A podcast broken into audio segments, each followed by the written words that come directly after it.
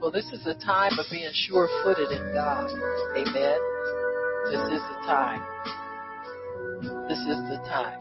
This is the time of being sure footed in the Lord. The Lord is saying there's no sense in wavering. It's not powerful. There's no sense in wondering because I've already done it, says the Lord. Don't doubt me. Don't fear. Take courage.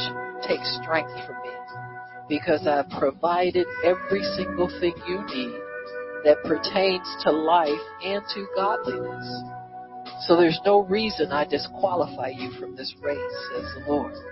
You must keep going in the midst of all the temptations to quit, in the midst of all the people who are slack and who are unbelieving, in the midst of a backslidden and a crooked generation, says the Lord. You must continue to believe because those who endure to the end receive the prize.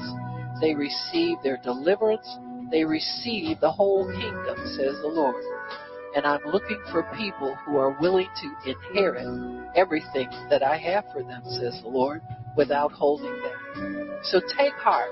There's no reason to fear. There's no reason to doubt. There's no reason to be ashamed, says the Lord.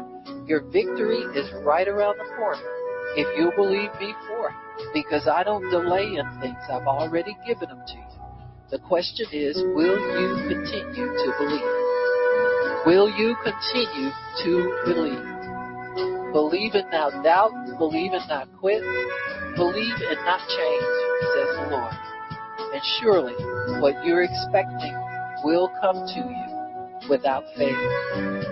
Without fail. Without fail. Without fail. Without fail. Without fail. Without fail. Says the Spirit of the living God. Amen. Thank you, Jesus.